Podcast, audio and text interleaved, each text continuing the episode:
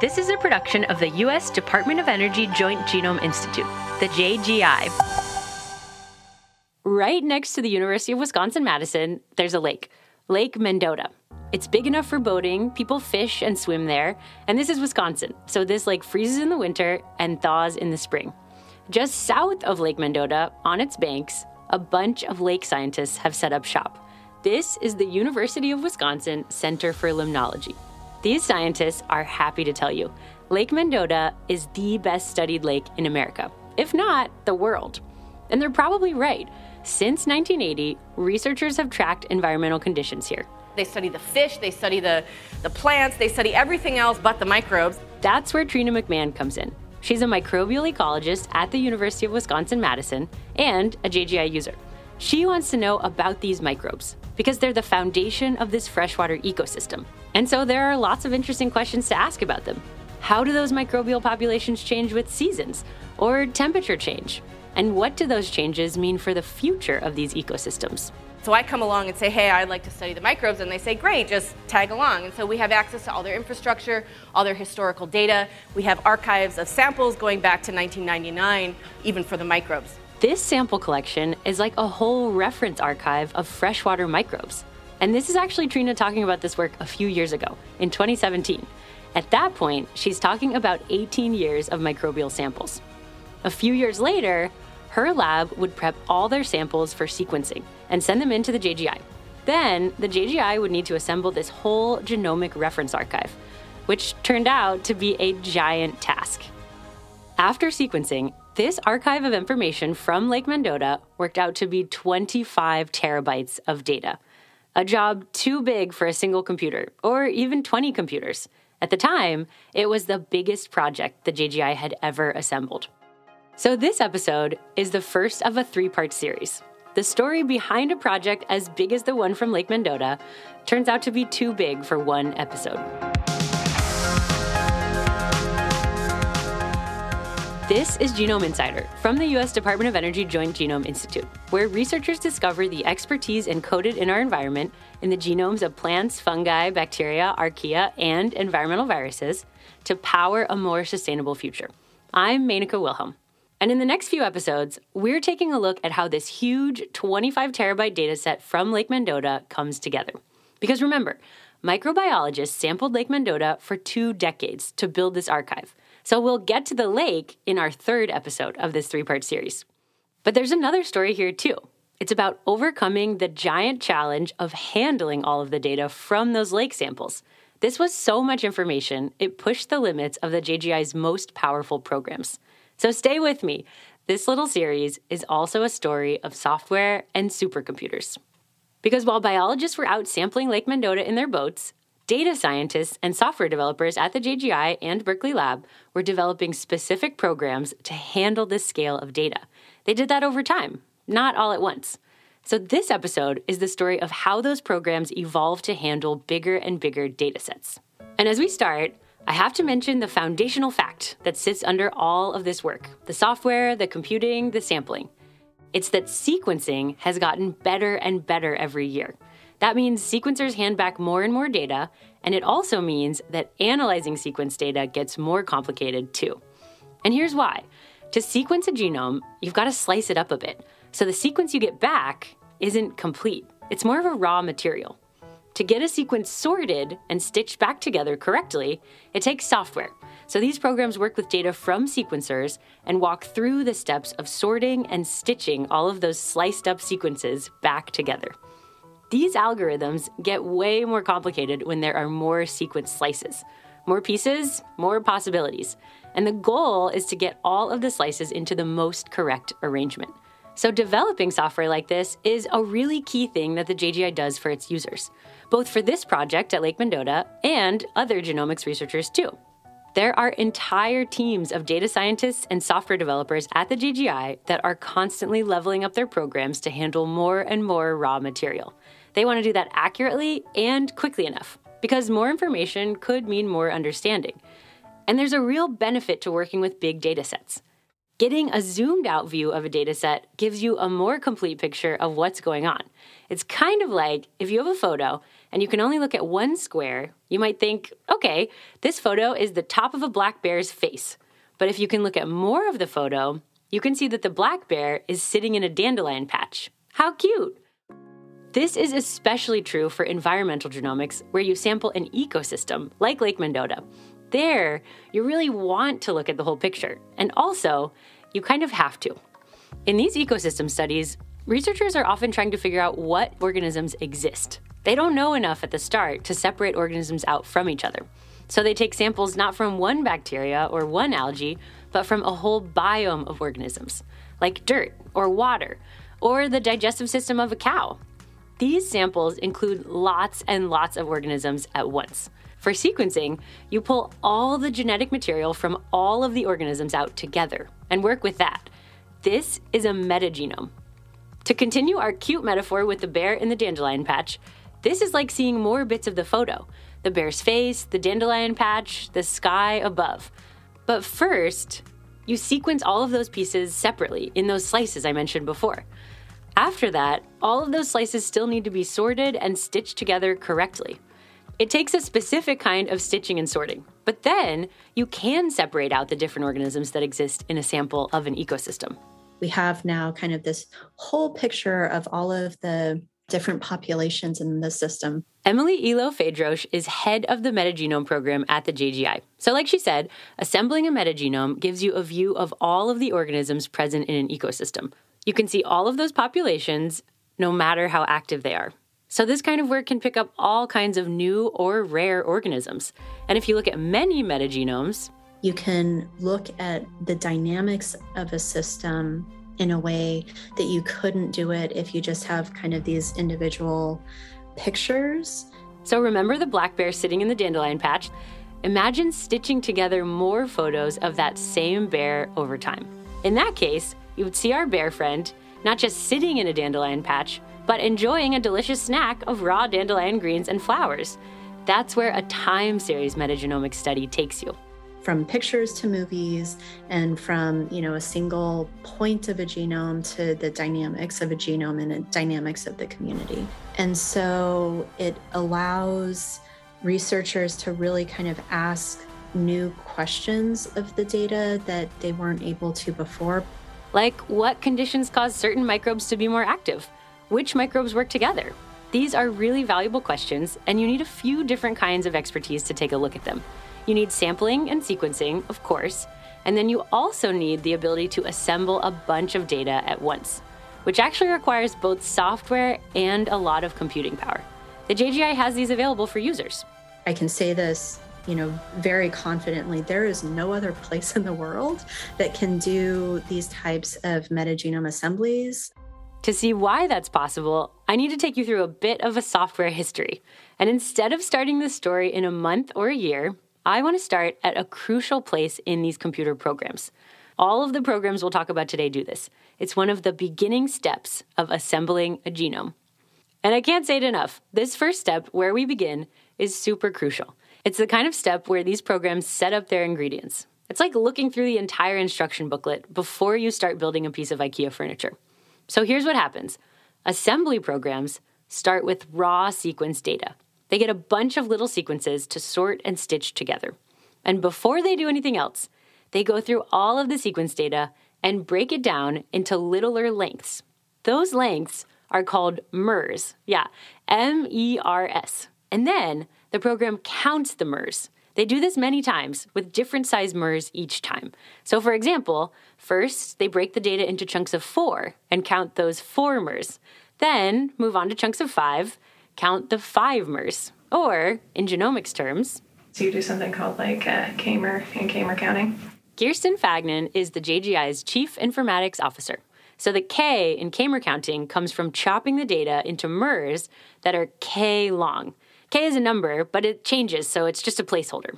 And so that's where the K MER comes from? That's very important. Every program we're going to talk about today has MER in its name because this is foundational. It's where they all start. But it takes a couple of generations of programs to build the capacity to take on the dataset like the one from Lake Mendota. So let's get to those programs.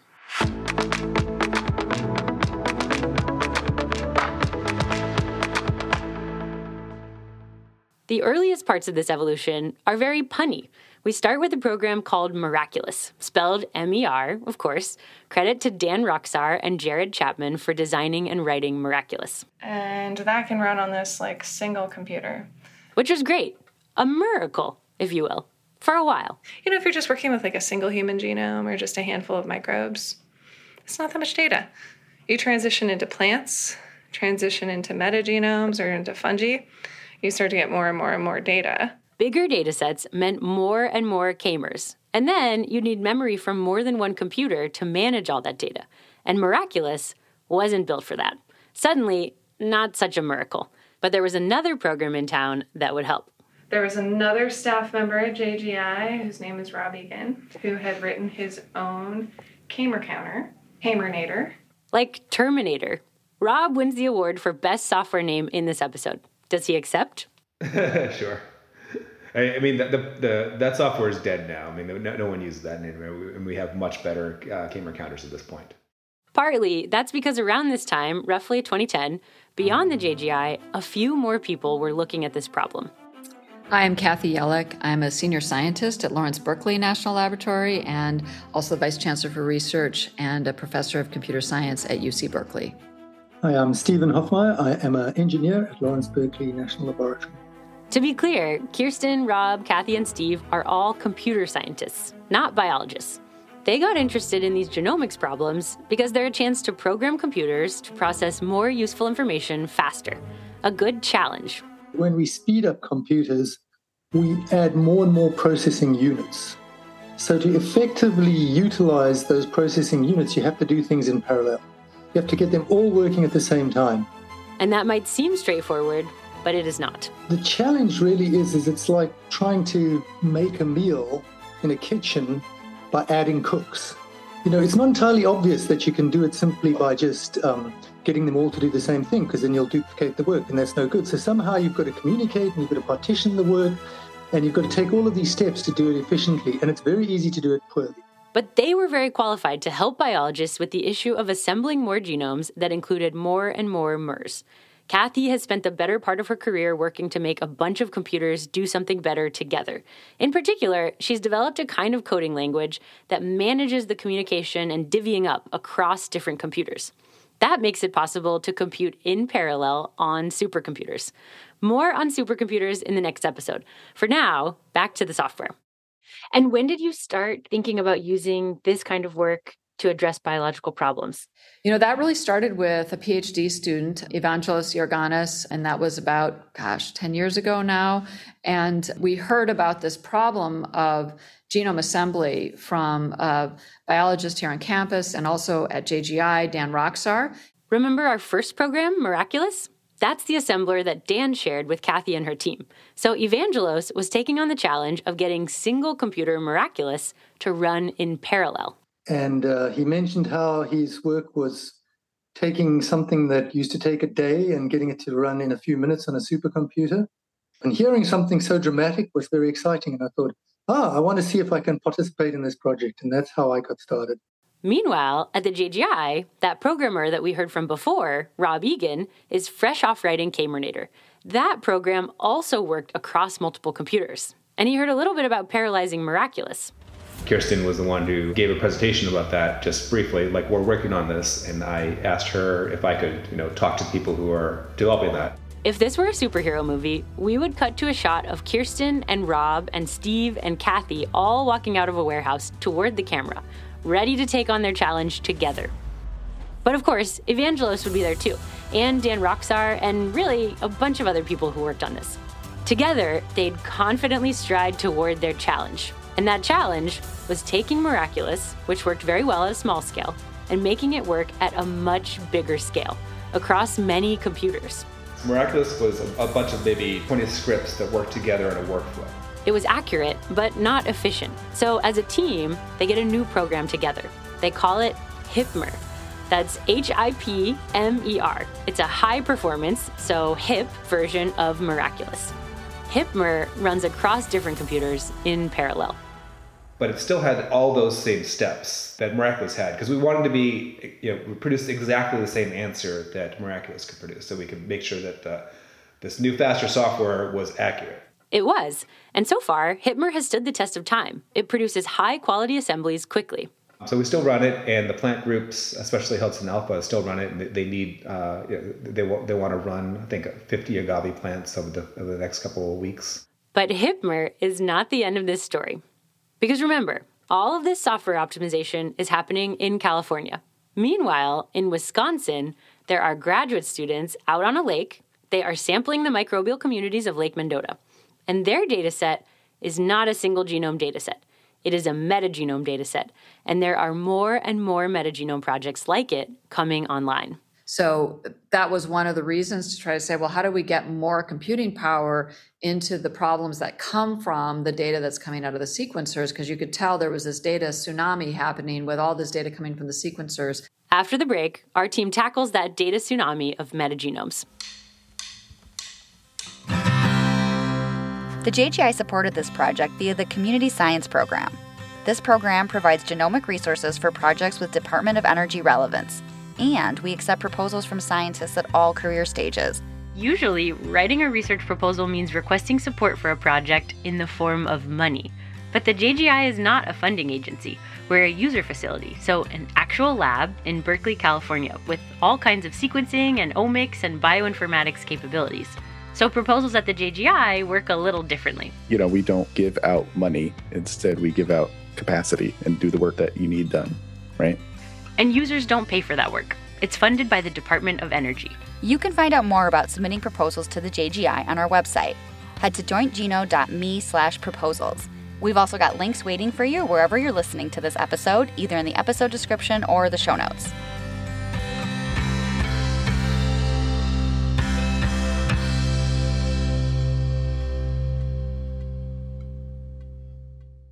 This is Genome Insider from the JGI. To recap where we've been so far, we've made our way through three iterations of programs. First, there was the assembler, Meraculous, and a K-mer counter, K-mernator.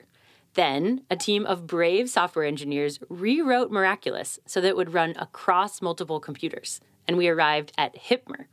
That's a lot of progress, but we're headed toward a 25 terabyte dataset from Lake Mendota. There are still a few more steps before processing that metadata is a reality for this team working on it. Here's Kathy Yelick, again from Berkeley Lab. We always had the interest in doing metagenome assembly that because we saw this as a place where supercomputing was especially important because the data sets in environmental genomes become so large. And that's because metagenomes sample all of the organisms in an ecosystem at once. Steve Hofmeyr, also from Berkeley Lab. But in a metagenome, you've got a mix of genomes, potentially thousands of genomes in your sample, and they occur at different abundances, different frequencies. And ideally, what you want your assembler to do is to pick out each of those genomes separately and assemble them each individually. It's a very complicated problem. I sometimes say the metagenome assembly problem is like somebody has come to your house with a dump truck and dumped puzzles, thousands of puzzle pieces all mixed together from thousands of different puzzles all onto the ground, and um, and now you're trying to put them together. So remember, getting to HipMer, this team essentially created an algorithm that would do the same steps as the previous one, just in a more efficient way. Here's Rob Egan from the JGI.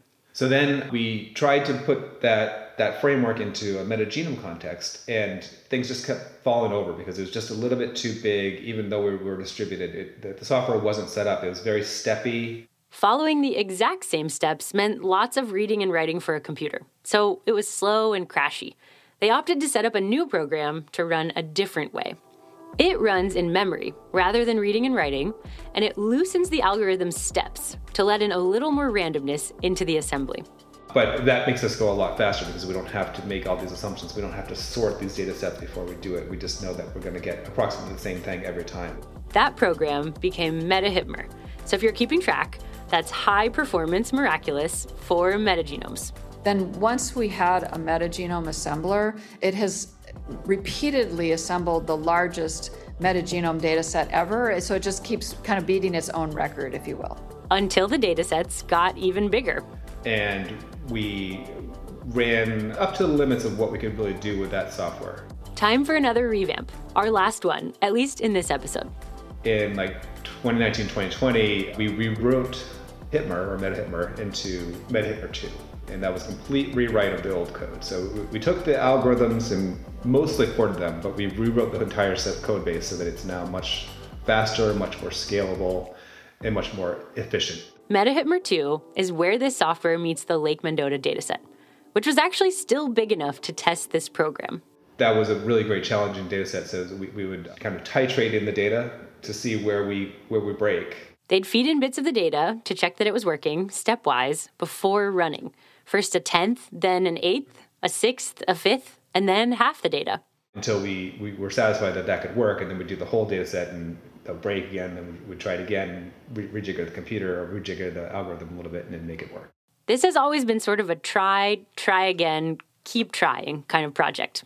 Throughout this whole process, we've been uh, kind of making it more stable and more robust to larger and larger data sets. That's important for this Lake Mendota dataset, which we're headed back to, but it's also important for the scientific community in general. Once you have a tool that can analyze tens to hundreds of terabytes of data, then people have new scientific questions they want to ask and they go out and collect bigger data sets. And some of that work benefits very small stuff. And if you think about the very rare uh, microbial genomes that occur in those samples, from one sample, there's probably so little that you can't really reconstruct that rare genome. In other words, if you only assembled one piece at a time, you'd completely miss those very rare organisms. They'd only show up in tiny bits, where honestly, they'd just look like errors. But once you take multiple different samples and you compose them together with this co assembly, that's what MetaHipMer and MetaHipMer 2 do. They co assemble lots of samples all at once. You suddenly have enough quantity at that low level that it no longer looks like an error, as you were saying, but now it looks like a proper genome. And um, we've sort of demonstrated that it's possible to extract very rare genomes using this approach that you could never get if you didn't do these very large scale co assemblies. And you can co assemble sequences that have already been analyzed, actually. So this could add entirely new layers to our understanding of ecosystems. But it also is very valuable because it forces systems to sort of broaden their perspective about what hardware should do and could do, you know, because these are very important problems large scale metagenome assembly is important. It's not something that should be just disregarded because we don't have the technology to do it. This is a case where many things advanced at once sequencing technology, the software development, and then, of course, supercomputing hardware. And bridging a collaboration across these fields has meant some really exciting metagenomic results. Here's Emiley Eloe-Fadrosh, head of the JGI's metagenome program, again. I view it as a really successful collaboration because you have some of the you know world experts in computing sciences who are interested in hard biological problems. To develop MetaHipMer 2, this collaboration became part of the DOE's Exascale Computing Project, basically using supercomputers to tackle biological problems. They called this the Exabiome Project, since it's focused on microbiomes. I hate to say visionary, but I think it was visionary.